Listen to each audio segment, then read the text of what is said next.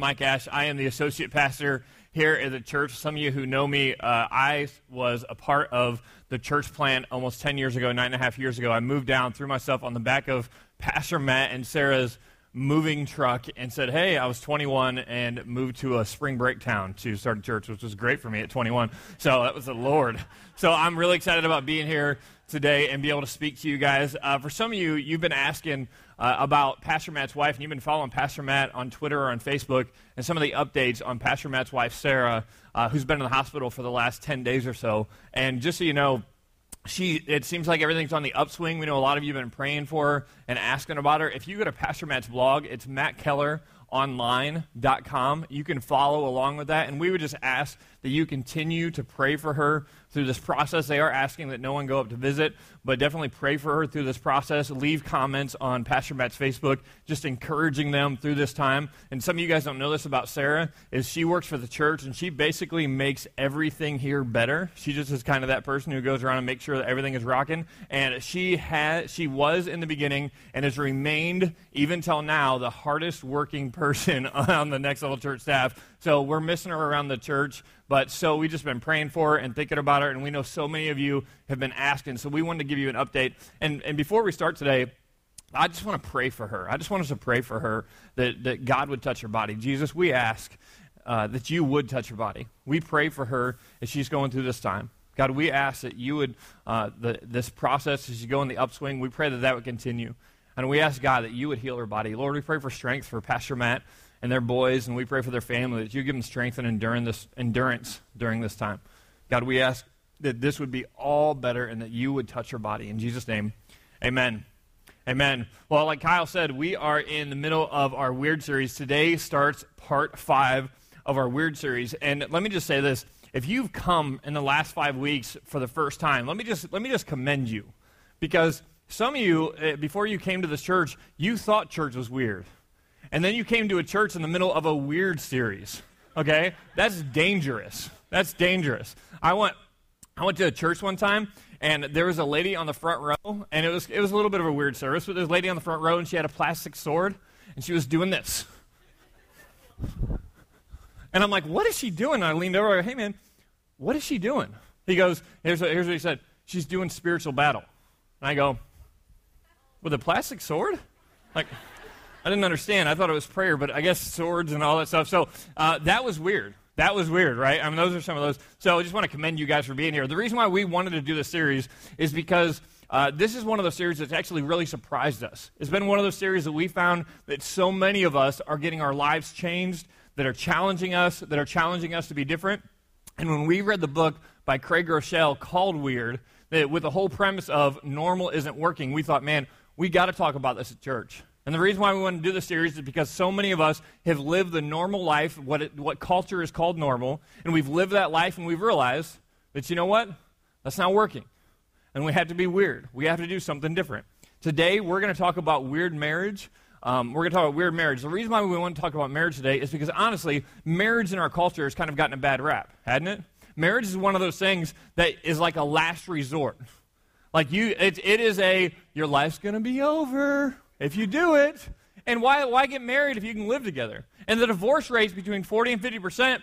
Well, why would I get married if there's half a chance I am going to get divorced? And marriage has this view on it in our culture. The normal view of marriage is it's not a good thing. It's something you do because you have to, you're forced into it, or you're tricked into it, right?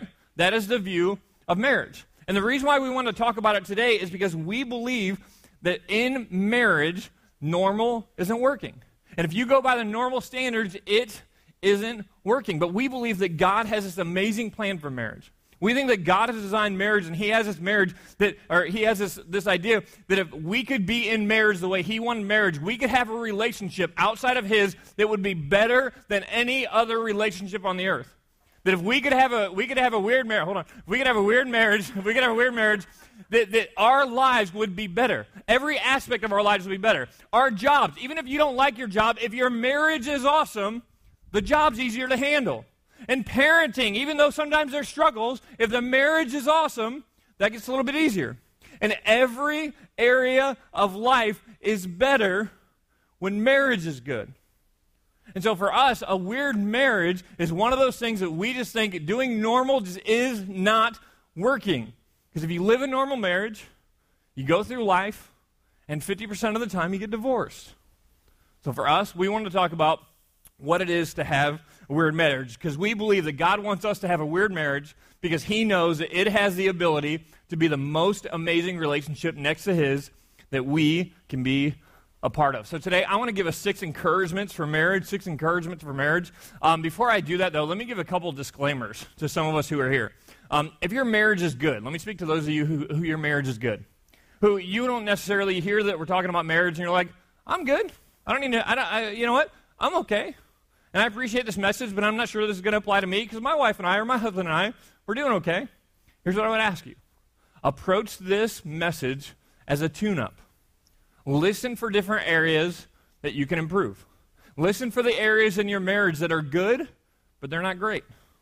And I would encourage you, and I would encourage anyone who's married today, to take the list of the six things that we're going to talk about today and take it on your next date night or take it on a conversation or maybe when you put the kids to bed tonight or put them down for a nap this afternoon and go through these six things and ask the question how are we doing?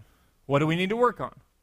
Approach it as a tune up. Approach it as a way to make it, to take it from good to great.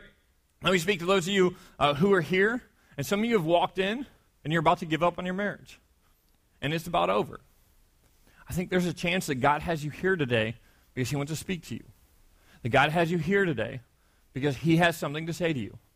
So the tendency in this stage of your marriage is to sit back and go, I can't believe they're talking about marriage. That's so stupid. You know, like that all, I'm, I'm, I'm done with it. Here's what I would ask. That you listen with an open heart. Say, God, I'm open. If you want to speak to me, I'm open to it. For those of you who are single, let me speak to you and say this.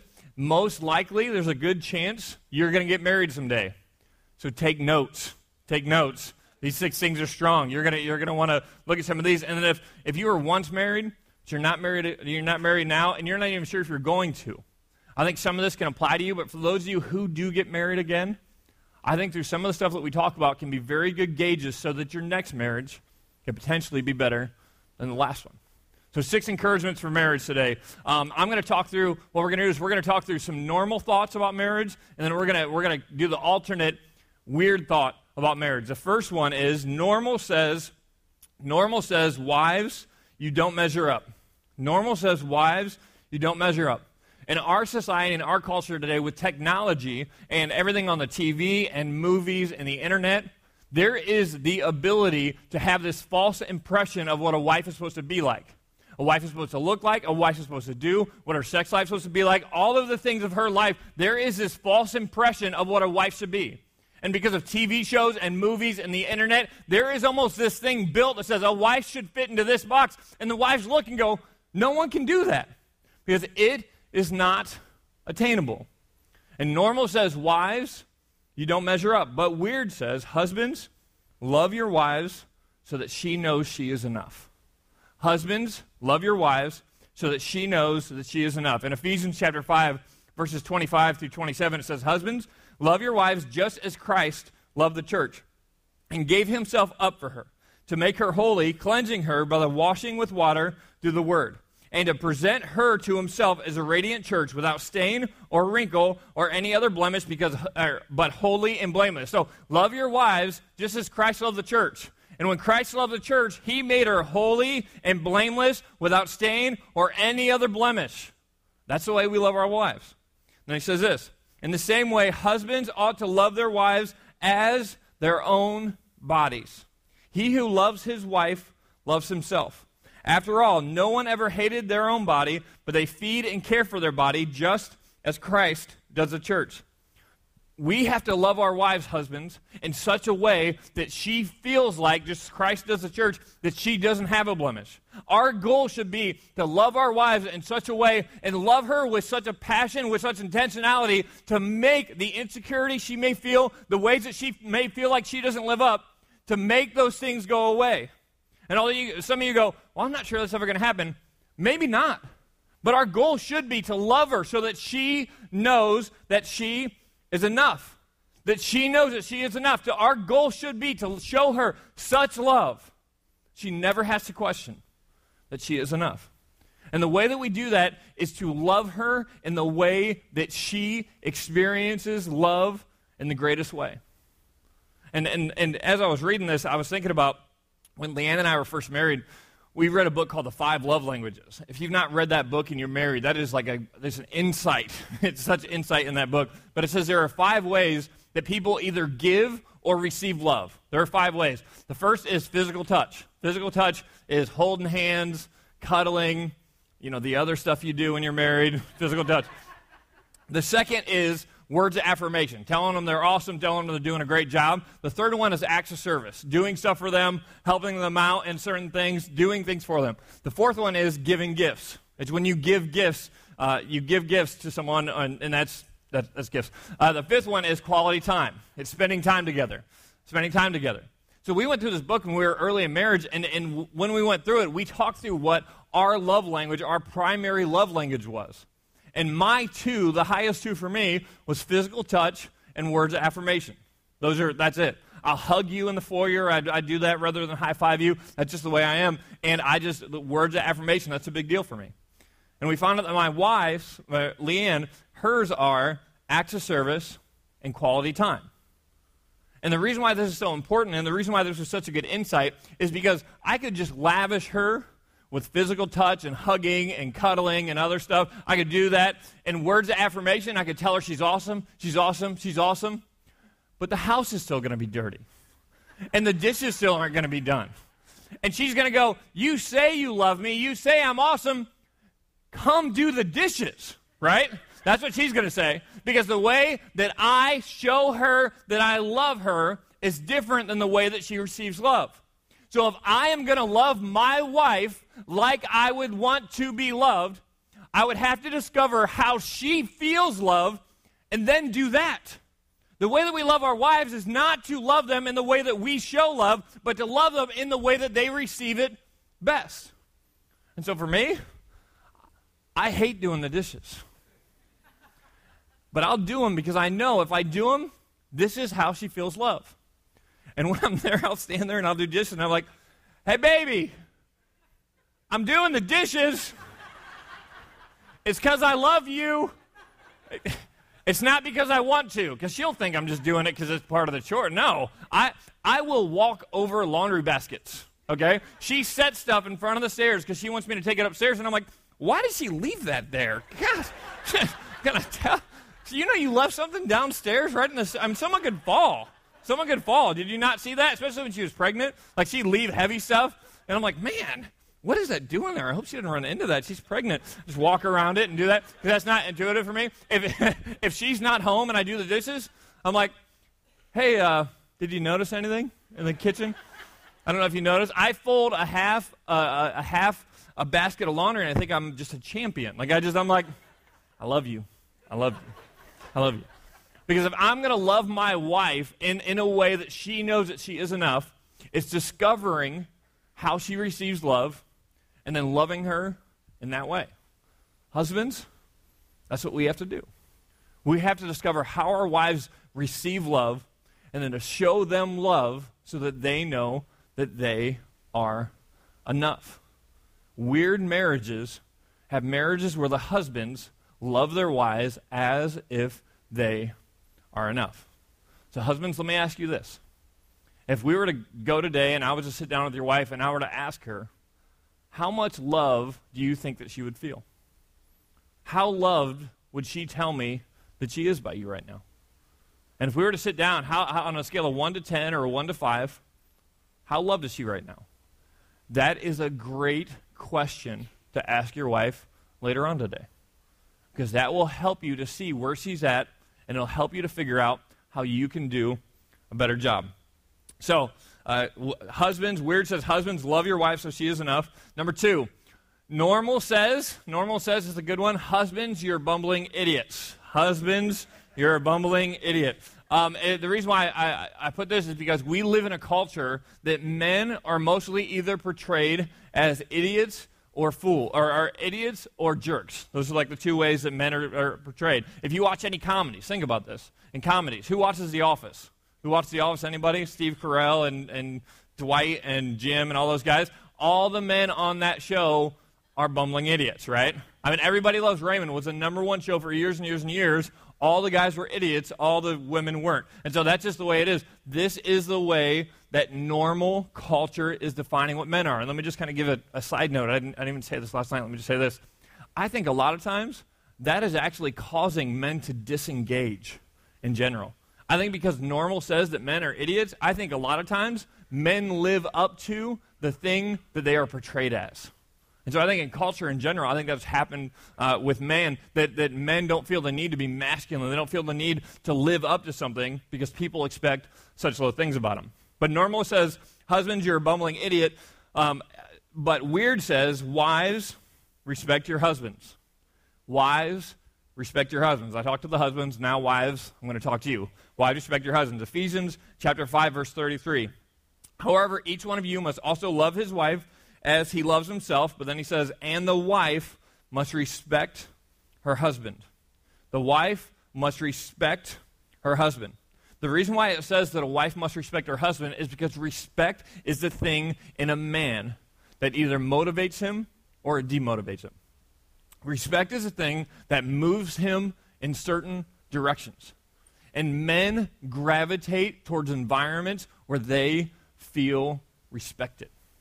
They gravitate towards environments where they feel expect, respected.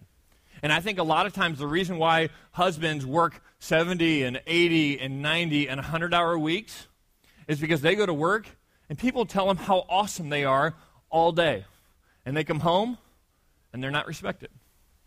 And they gravitate towards environments where they feel respected and away from environments that they feel disrespected. And so, wives, we must respect our husbands. Have you ever been around a couple before where the wife, where, where you're in public and you're around a group of people, and a wife will disrespect her husband? Have you ever been in that? She'll call him out. She'll sort of make fun of him around people. I don't know how wives respond, but I think men, I think this is the way we respond. Man, I'm glad I'm not married to her. You know, like that's a, that's a feeling because we all know what that feeling of being disrespected is. We know that feeling. Like right now, I'm wearing a pink cowboy shirt right? This is what a cowboy would wear, except it's pink, okay? You can all make fun of me all day long. But if my wife makes fun of me, it's different. If my wife makes fun of me, it's different.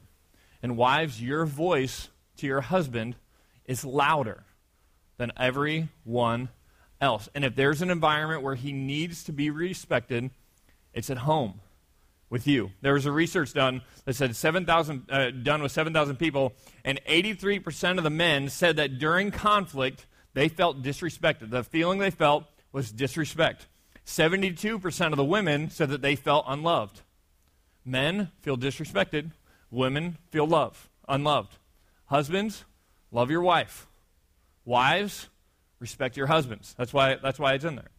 And, and for some of you, I know that there's this feeling of, well, my husband doesn't re- deserve respect. Let me just say this your husband will never be the man of your dreams if you continue to disrespect him. Never will happen. The only way that he even will possibly become all that you want him to be is through respect. And if you create an environment for him of respect. So, wives, let me ask you this. If I was to sit down with your husband today and ask him how respected he feels by you, what would you say? What would you say? What's the answer he would give? That is a great question to talk about later on today, maybe at lunch, maybe later, is for husbands to ask your wives, how loved do you feel? And wives ask your husbands, how respected do you feel? And then talk through why, if it's low, talk through why that is. If it's high, talk through why that is. Because if you can learn how to show each other love, show each other respect, I'm telling you, this changes the game and changes the dynamic in your marriage. Number three. Number three. Normal says sex is an occasional convenience. Normal says sex is an occasional convenience. Um, normal says that sex happens when we both feel like it, when we have the time, when we have the energy, when the stars align just right. You know, uh, it's a, is it sex is if sex isn't essential to marriage, it's just a bonus. Marriage is a companionship. Sex is this thing kind of off to the side and it is just a bonus. Normal says sex is an occasional convenience, but weird says it's an intimate connection. It's an intimate connection. In Genesis chapter 2, verses 24 and 25, it says, That is why a man leaves his father and mother and is united to his wife, and they become, say this word with me, one flesh. They become one flesh. Adam and his wife were both naked, and they felt no shame. God's plans for sex and marriage is not necessarily just a physical release or an occasional convenience, it is to bring us close together with our spouse. The reason why God designed sex and called it in marriage is because He desires that in marriage it's you and your spouse, and there would be a bond that would be so tight that it would be as if you're one. It would be that you're so close with that individual that it would make you one. That no matter what friendship, what relationship, anything, even with parents, it would never be as close as you can achieve through marriage. And the reason why, and in the Bible it talks about if you're before you're married, don't have sex, don't have premarital sex. I think the reason why it does is because if you have multiple sex partners, what happens is the intimacy that happens does not. It, what happens is it gets it loses its potency, and eventually it just becomes a physical thing, and it's no longer an intimate connection. I know for Leanne and I, this is one of the things that, that we've noticed is that if sex brings us close together, the further we get away from it, the less intimate we feel. And sex brings us back to center. We kind of move away. And here's what we found when we move away, you know what happens? We fight and we feel off and we don't feel like we connect. Here's a, here's, here's, the, here's, a, here's the filter um, that, that we use a little bit around our house. And wives, you might want to write this down. If I'm acting like a jerk, I'm either hungry or I'm tired or I need to have sex. Those are the, write those down. Those are good. Those are good. So if he ain't hungry, and if he just woke up, men are clapping right there. You are you are the only person to solve that third need. Okay? Okay, he can go to his bed, he can eat at McDonald's, but you're it. You're it for there. That's a good filter uh, that we know. Um, so, so it, it is that thing. It is that thing that draws us close together, that gives us the ability to be as one. And one of the best things that my wife and I have done is that we've judged uh, the, sort of the frequency of how much we have sex or, or through that process, not just by a physical need, but how off we are. And we decided if we get too far away, that's not good for us. And that just messes us up. And I think a lot of times, if you view this as an occasional convenience, what will happen is you'll start off and you're close. Then you'll drift apart. And as you drift apart, you fight, you argue, you don't feel like you're flying at the same pattern. You feel like things just don't work. You know what the last thing you want to do when you feel off is? Have sex. And especially, this is a big thing. If you get too far away, then it just becomes something that just has to be done as an occasional thing, and it's not a part of a regular rhythm in your marriage. And you drift far away, and it perpetuates itself. You drift far away, you fight. You fight, you don't have sex. You don't have sex, you fight. and that just keeps, that pattern keeps going. That's, I know that's true for us. And, and let me just say this to, to some of you women. There is, there is that emotional connection that, that w- through sex can only be attained, okay? There's a connection that can only be attained. And a lot of times, people, uh, uh, women will say, well, he just wants sex, as if it's just a physical thing. Let me just say this to you. I don't think sex for men, they, they're never going to admit this to you, is all a physical thing. Here's how I know it. What happens when he tries and you deny him? What happens? He pouts and he gets mad. He throws a fit. I do this. So this is, I'm, uh, he gets mad. Got to throw a fit. Here's why. If it was just physical, wouldn't be that big of a deal. But there's an emotional connection that only happens through sex. It can be viewed as just a physical thing, but in a weird marriage, it is viewed differently. Our sex lives have the ability to take our marriages to a level of int- intimacy that we have never experienced before. We've never experienced before. So, how do we do this? How do we cross that line? How do we go from making our sex lives an occasional convenience to being something that's deeper and intimate connection? Let me just say this. I could give you a few points. I could, I could do one, two, three, and talk about it. But let me just say this. Pastor Scott is one of the pastors here on staff. He actually wrote a book called Make It Amazing. This book, it talks about a lot of different areas about marriage, but what he talks about as it has to do with sex life and that whole process, This is an ama- if you've never read this book, you just got to go get it. He's doing a connection group, join the connection group, whatever you have to do. But this is one of those books that as a, as a, as a married couple, you've got to go through together. You've got to talk about it together. And he talks all about taking it from being just something that you do to an intimate connection. So make sure they're, they're out in the resource center. I don't know exactly how much they are, but go get it after service. This, I'm telling you, this book has the potential to change the level of intimacy in your marriage. So get that. Um, number four, number four, normal says communication isn't worth the effort. Normal says communication isn't worth the effort. Normal says that the communication is just too hard, it's just too painful, it's only going to end in a fight, so why keep talking about it? That's what normal says. But weird says your partner and your marriage are worth the effort and the risk. They're worth the effort and the risk. Um, I don't do a lot of marriage counseling around uh, next level. Really, Pastor Scott does. If we do any, he does most of that. The reason why is I'm not good at it. So I don't do it because I'm not good at it. So don't come to me because it won't get better. So I'm not, that's not really me. But every once in a while, because I speak, I speak on a, on, a, on a weekend or people get to know me, they want me to do it. They ask me to do it specifically, and so I'll do marriage counseling. And one of the questions that I asked at the beginning is it, well, the reason why I'm not good at it, just to be honest with you, is I talk too much. You need a counselor who will listen to you. I won't listen to you. That's why I don't. I'm not good at it. I just, I'm just waiting for my turn to talk. So, Man, he's got a lucky wife. So, um, so, so, and, so in marriage counseling, one of the first questions I ask is, what is the conversation or the topic that you have made off limits in your marriage? What is the thing in your marriage that you stop communicating about? What is the thing in your marriage that you're no longer talking about? What is the thing that got too painful? You fought every time you talked about it. She cried every time you talked about it. He yelled. You just said, you know what?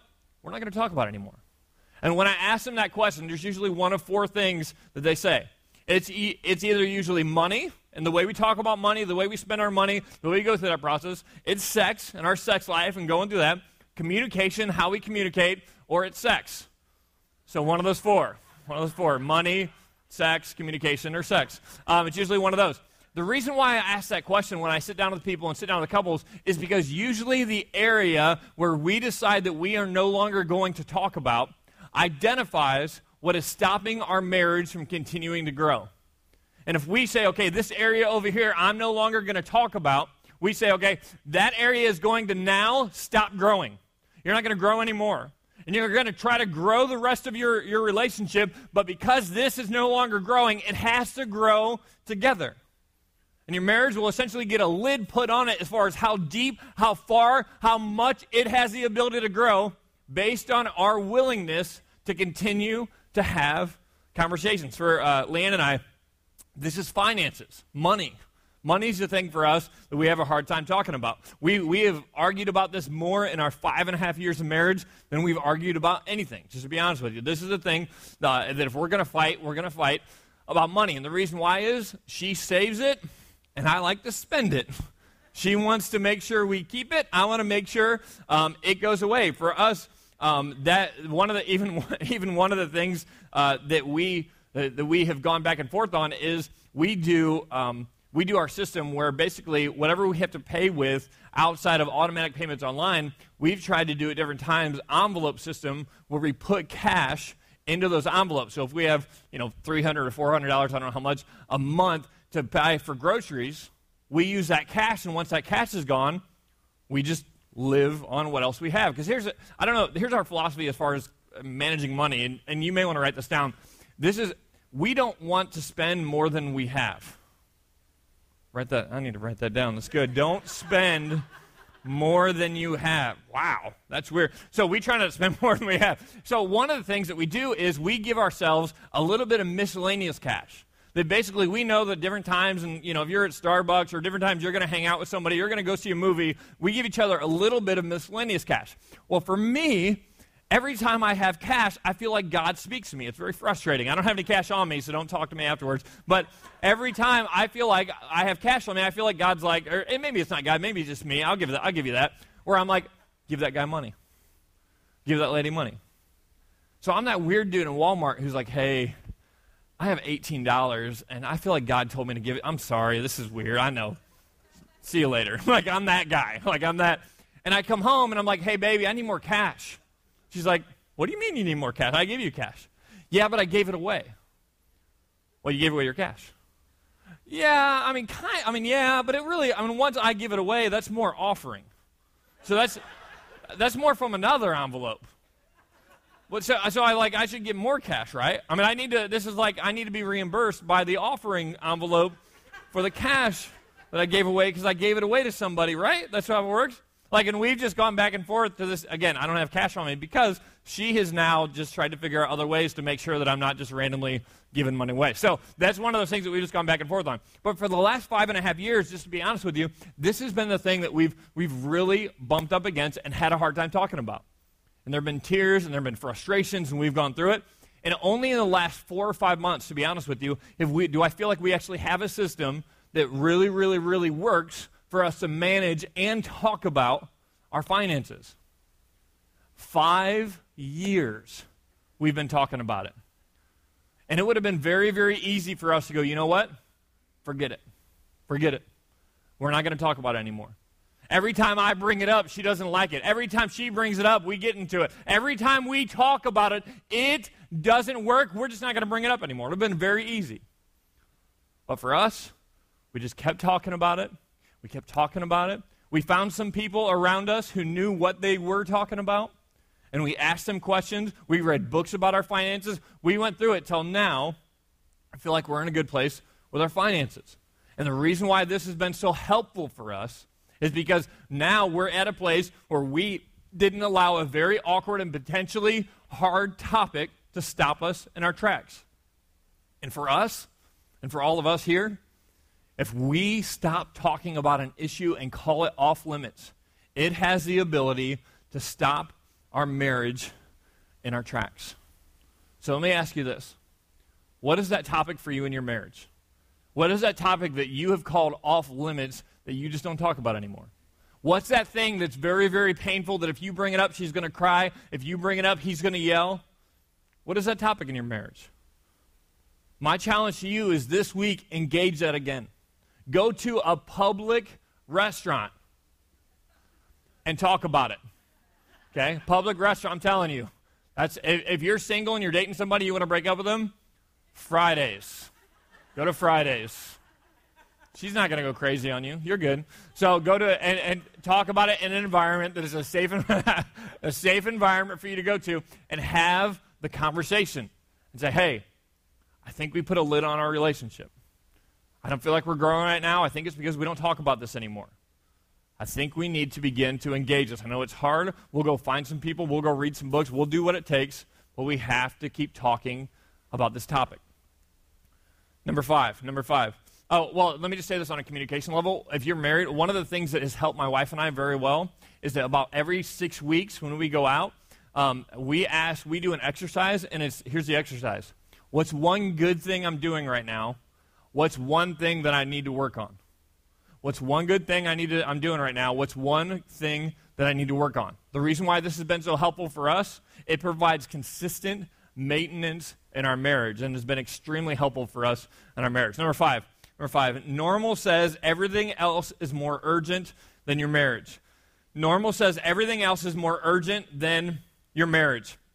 But weird says that marriage is the foundation for everything else. Weird says, uh, Weird says that your marriage is the foundation for everything else. Um, I said I'm not a very good counselor and I don't do it a lot.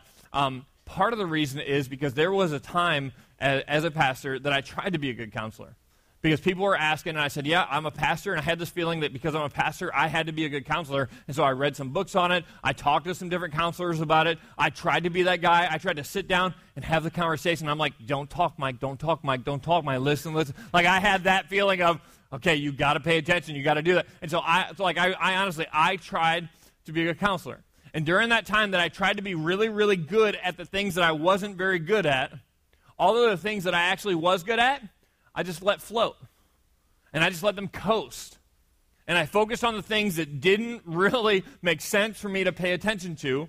And the thing that I was good at, I let coast. And I think a lot of times this is what we do in our marriage. That we start off in marriage, and everyone who starts off in marriage starts off strong. We all start off and we stand at the altar and we look at our spouse and we think we're going to redefine what love is. Like we're going to show the world. They're going to look at us. They're going to ask us to write books. They are going to be so impressed with the way that we love each other. It's going to be awesome. Like that's kind of the way that we view the way that we view it. And so we focus, we, we sort of let that very, very strong thing called marriage coast. And we don't work on it. We don't pay attention to it. We don't make sure that we're focusing on it and we focus on our kids and their sports and their homework and our jobs and our lives and our friends, while our marriage has no attention to it. Has no attention to it. And then we go a few years later and we, and, and we go a few years living that way and not focusing on our marriage but focusing on everything else.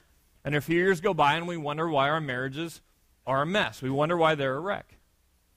Because we haven't been focusing in our marriage. And this is true in your job, and this is true in my job. If we were to focus on the things we were really, really, really, really, really good at, we would be a really good employee. And if we, in our marriage, if we were to focus on our marriage and make sure that is strong, the other areas of our life will be strong. The other area, you, I'm telling you, the best gift you can give your kids is to have a really, really, really, really good marriage. It's at certain times neglect them or ignore them or give a babysitter to give them to a babysitter so that we can focus on our marriage. And if your marriage is awesome, your parenting is going to be better. And if your marriage is great, your job is going to be better. And if we can, ma- we can focus on our marriage, that can so much become a focus and a foundation for other areas in our life.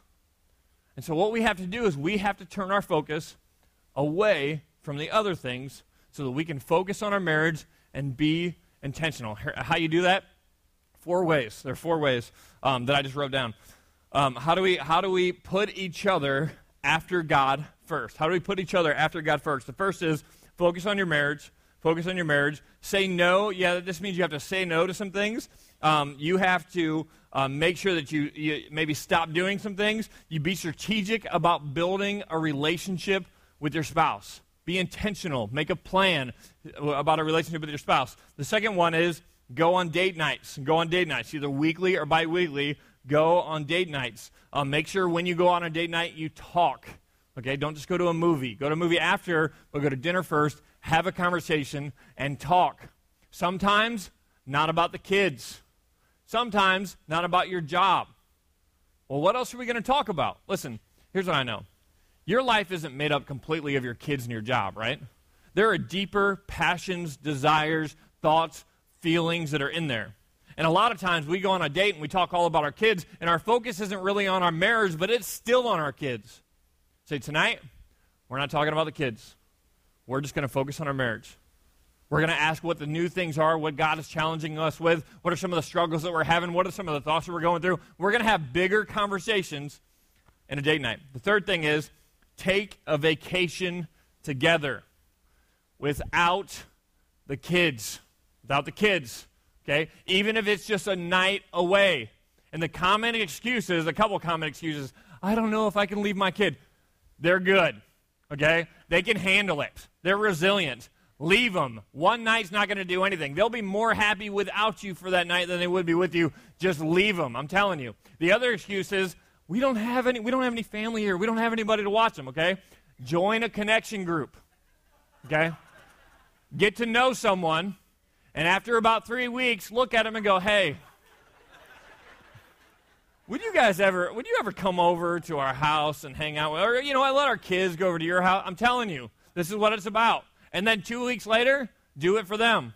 I'm telling you, that's why we get in community. It's to live life together and figure some of this stuff out. Take a vacation together. Plan some time alone together. It, that, that, even a night, but a night or two, that would do so much for your relationship. It just gets time away to focus only on our marriages. And then number four, grow together grow together. Get in a connection group, um, get into Pastor Scott's connection group, read his book, go through a book together. Just decide today that we're not going to allow our marriage to stay where it is. It has to grow. We are going to grow together. And then finally, number six. Number six. Normal says it's him versus her. It's him versus her. Uh, normal says that every fight is a battle to be won. Normal says in a marriage, you and your spouse should be against each other. Normal says if he doesn't agree with you, you have to win. If he wants, to, if she wants to fight, she's, she, it's a personal attack on you. Normal says it's him versus her, but weird says it's you versus the world. It's you versus the world. There, there is this, there is this innate thing within humans that causes us to want a battle, to win, a fight, to go after, and something that we need to really just accomplish. We need a mission, a vision, a person. We need something to attack. There's something built inside of us that God has put inside of us to say we need to go out and actually accomplish something. And if in our marriages, there is not something outside of our marriage that is big that we're trying to solve, that we're trying to accomplish, we're trying to attack. There's not a disease that we're focusing on helping to be a part of solving. There's not uh, the ministries downtown, the things we're doing downtown that we're not going to be a part of or, or investing in the lives. If there's not something bigger than ourselves that we're investing in and fighting against, we look inward into our marriage and fight each other. And if there isn't anything outside of our family that we're fighting, we'll look inside of our family and fight each other. In Ecclesiastes chapter 4, verses 9 through 12, says, Two are better than one, because they have a good return for their labor. If either of them falls down, one can help the other up. But pity anyone who falls down and has no one to help them up. It is better together. Also, if two lie down together, they will keep warm. Come on, guys. They will keep warm. That's right. Um, but how can keep warm? how can one keep warm alone? Though they may be overpowered, two can defend themselves. A cord of three strands, you, your spouse, and God, of three strands, is not quickly broken. In marriage, we are better together. And I believe that you would be here today because I think, if anything, God wants you to walk away with the idea that He has a big plan for your marriage. And He doesn't want your marriage to be okay, He wants it to be amazing. He doesn't want your marriage to just go through, the, through just the rhythm and cycle of life. And 20 years from now, you look across the table and not even know who your spouse is. He doesn't want that. I believe you're here today because God would say to you, He wants your marriage to be amazing and go to a level that you can't even imagine. That He has a plan for you, He has a desire for you, He has a mission. God wants your marriage to be strong. That there is a whole nother generation of people that are coming up right now who are just so off base about what marriage should be. And God wants to use us in our marriages to go out there and show them that, you know, normal doesn't have to be the only way. There is a weird way to live our lives and be in marriage that we can actually be in love in 10 years, in 15 years, in 20 years, and be best friends and have our kids, and we all go after a mission together. Things are working. That is God's desire for our marriages. God wants it to be weird. So here's what I'm going to have you do I'm going to have everybody just close your eyes. And if you're sitting next to your spouse, even if you're not, and you're here today and you're determining, you know what? I need this. I need to be weird, but if you're here with your spouse and this is you and you're ready to cross that line and say, you know what, I'm not going to be normal anymore. We need to engage this and be weird. I just want you to take their hand. I just want you to lift their hand. Lift their hand together. God, I pray for the hands that are lifted. I pray for the marriages that are here.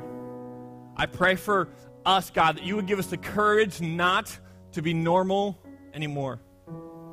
I pray for the courage to go out and do some things and engage some conversations that have been off limits. I pray for the men here. You give them the courage to love their spouse. I pray for the women that you give them the courage to respect their husbands. God, I pray that you would give everyone here the courage to live a weird marriage and engage a bigger mission that you have for them. In Jesus' name, amen.